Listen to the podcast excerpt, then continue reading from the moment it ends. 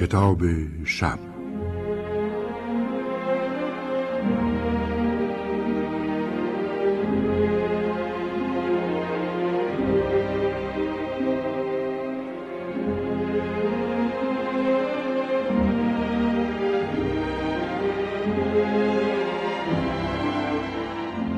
وینچ مغازه پنج متری در خیابان سوم دارد.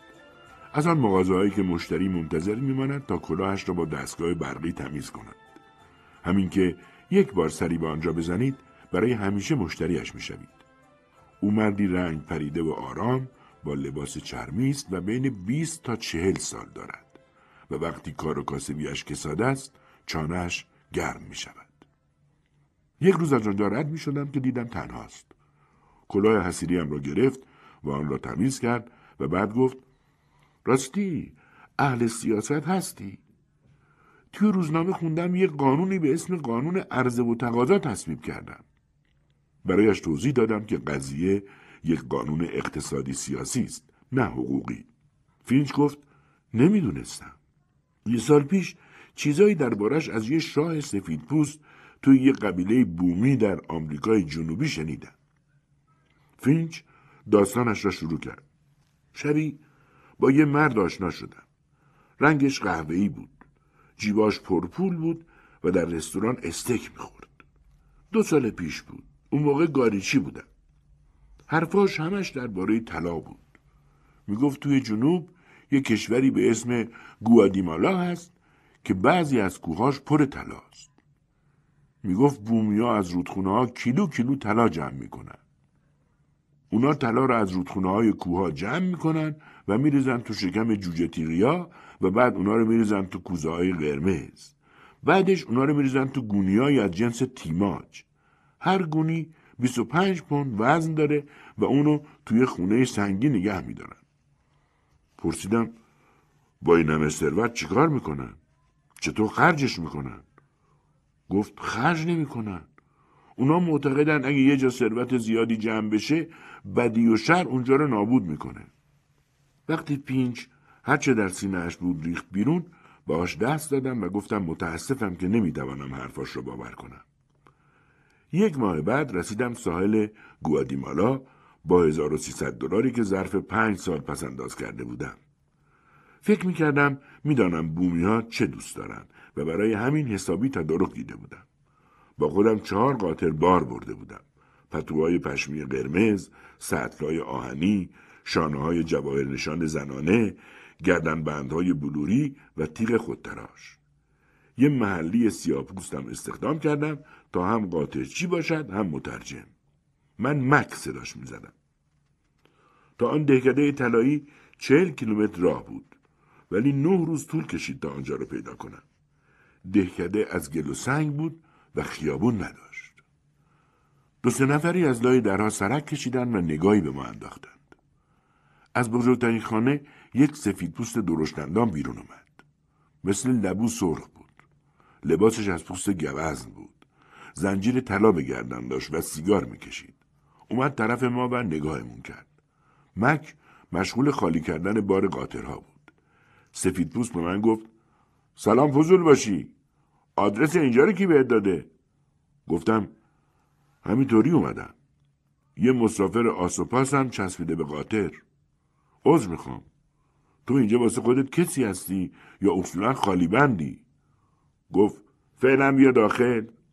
بعد انگشتش را بلند کرد و یک روستایی اومد طرفم. سفید پوست گفت این مرد مواظب وسایلته. منم مواظب خودتم.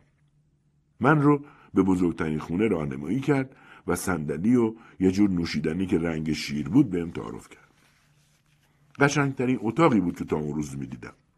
دیوارای سنگی پوشیده از پرده های ابریشمی بود. کف اتاق قالیچه های قرمز و زرد انداخته بودند به اضافه کوزه های سفالی قرمز و وسایلی از جنس بامبو که باهاشون می‌شد چندین کلبه کنار دریا رو مبله کرد. سفید پوست گفت حتما می‌خوای بدونی من کی هستم. من تنها مالک و تنها مستجر این قبیلم. منو یاکومای بزرگ صدا می‌زنن. یعنی شاه. قدرت من تو اینجا از یه ارتش بود بیشتره. گاهی روزنامه می‌خونم. حالا ببینم تو کی هستی گفتم من دیگرند هستم سرمایه دارم و تو نیویورک زندگی می‌کنم یاکومایی بزرگ گفت اولین بار نیست که یه نفر از نیویورک میاد می‌تونم مسیرت رو هم دقیقا بگم. خب تعریف کن سرمایه دار. من توضیح دادم که چطور و چرا به اونجا اومدم. اون مثل بچه حیرت زده نگاه هم کرد و گفت خاک طلا بامزه است. اینجا معدن طلا نیست. تو همه سرمایت رو ریختی پای داستان یه غریبه؟ که اینطور؟ این بومی های من مثل بچه ها ساده اینا از قدرت خرید طلا خبر ندارن سرت کلا رفته. گفتم شاید. حالا ببینیم چی پیش میاد. ناگان گفت باید معامله می‌کنم. شاید توی بساتم یا توی لباسای بومیا یه خورده طلا پیدا بشه. فردا وسایلتو باز کن تا تاخت بزنیم. من بعد از مبارزه اونم دست تنها و شجاعانه مالک این قبیله شدم. چهار سال پیش اومدم و به کمک هیکل و رنگ روی سفیدم و اعصاب قویم شکستشون دادم. من وزیر عرضه و تقاضام عرضه رو تشویق می‌کنم و تقاضا رو نکوهش. من به اونا یاد دادم که بیشتر از نیازهای اولیهشون درخواست نکنن. یکم گوشت گوسفند یه مقدار کاکائو و قدری میوه که از ساحل میارن با این چیزا احساس خوشبختی می‌کنن. لباساشون رو از فیبر و کاه درست می‌کنن. و کلی کیف می‌کنن روز بعد با اجازه یاکومای بزرگ به مک گفتم گونی های وسایلم رو وسط میدون کوچیک روستا باز کنه. بومیا دسته دسته دور وسایل حلقه می‌زدن و نگاه می‌کردن. پتوهای قرمز رو تکون می‌دادم. حلقه های براغ نشون می‌دادم ولی فایده نداشت. کنجکاو و حریس نگاه می‌کردن اما خرید نمی‌کردن. از مک پرسیدم قضیه چیه؟ به فهمون که مردم پول ندارن. یاکومای بزرگ با زنجیر طلایی دور گردنش و سیگار روشنش با حالتی شاهانه قدم می‌زد.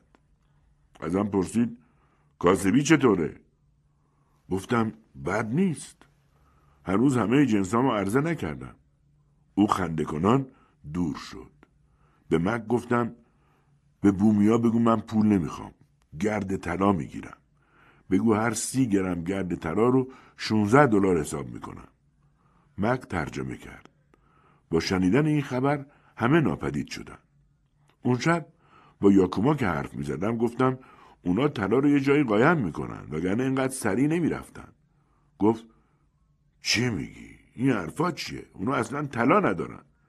گفتم طلا رو تو تن جوجه تیغی قایم می‌کنن. بعد میرزن داخل کوزه ها بعدش هم گونی های 25 پوندی مطمئنم. او خندید ولی گفت کم کم داری عصبانی می‌کنی. فکر نمی کنم جون سالم از اینجا در ببری. بگذاریم. بیا تا یه چیزی نشونت بدم. پرده ابریشمی گوشه اتاق رو کنار زد و یه ردیف گونی تیماج نشونم داد و گفت چل تاست. هر کدوم 25 پوند وزن داره. اینجا به ارزش 220 هزار دلار گرد طلا هست. همش مال منه. همش رو برای من میارن. با تغییر و تنفر گفتم تو استقاق این پولو نداری تو اونقدر سود به این بدبختا نمیدی که بتونن جنسی هشتاد دلاری بخرن یاکومای بزرگ که عرقش در آمده بود گفت گوش کن من باهات رو راستم ببینم تو اصلا می‌دونی یه پوند چند گرم وزن داره بعد زانو زد و از داخل گونی یک مش گرد طلا درآورد و گفت من عاشق اینم. دوست دارم شب و روز لمسش کنم. دلخوشی من همینه. یه سال دیگه میلیونر میشم. هر ماه ذخیرم بیشتر میشه. تمام قبیله دارن شن و ماسه رودخونه رو میشونن و جمع می‌کنن. من خوشبختترین آدم دنیا.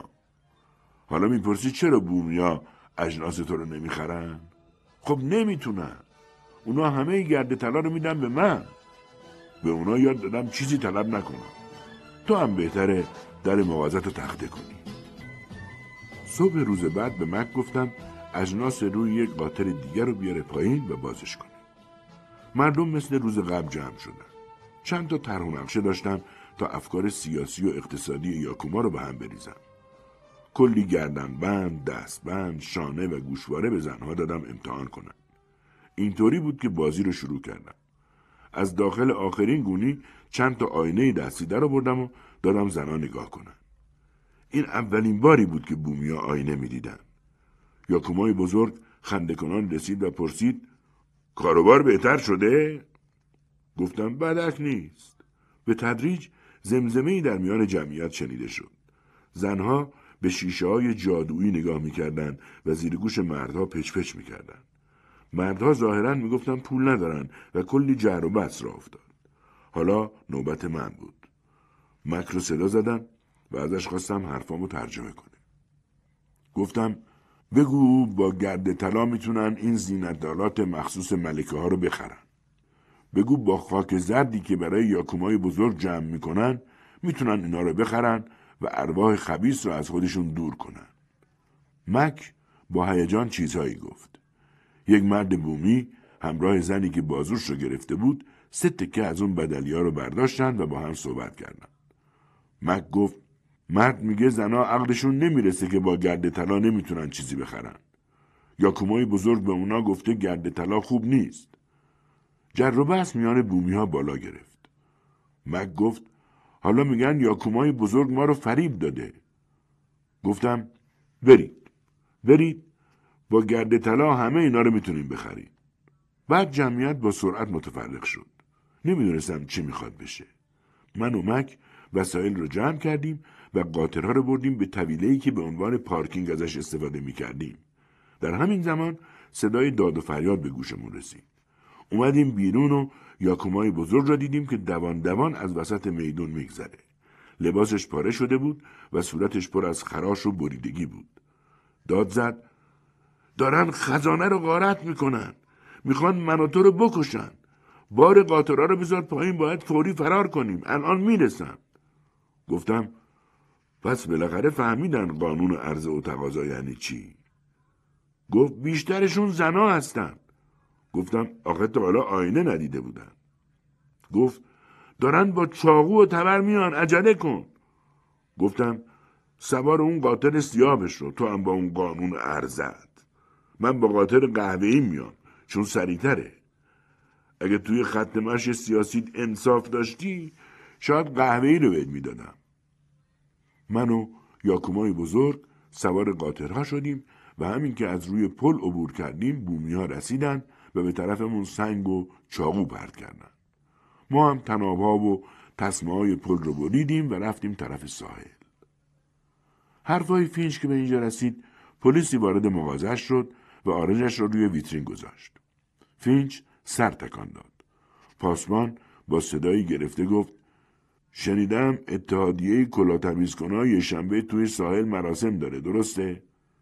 فینچ گفت آره حتما خوش میگذره. پاسمان یک اسکناس پنج دلاری روی ویترین گذاشت و گفت پنج تا بلیط رد کن بیا. فینچ گفت چرا فکر می‌کنی؟ پاسمان گفت تو به این کارا کار نداشته باش. خب من نخرم یکی دیگه می‌خره. منم دوست دارم بیام. خوشحال شدم که دیدم تو توی اون منطقه برو بیایی داری. کمی بعد دختره که شش هفت ساله ریز نقشی وارد مغازه شد. صورت کثیف، چشمان آبی و لباسی مندرس و پر از لکه داشت. با صدای گوشخراش جیغ کشید مامان گفت پول بده. هشتاد سن واسه بقالی، نوزده سن واسه شیر، پنج سنتم برای بستنی.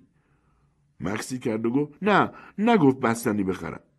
فینچ پولها را شمرد و من متوجه شدم که کل پولی که دختر گرفت یک دلار و چهار سنت شد.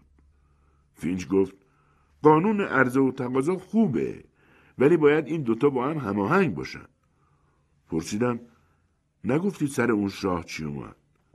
گفت اوه یادم رفت بگم اون پاسبونه همون یاکومای بزرگ بود.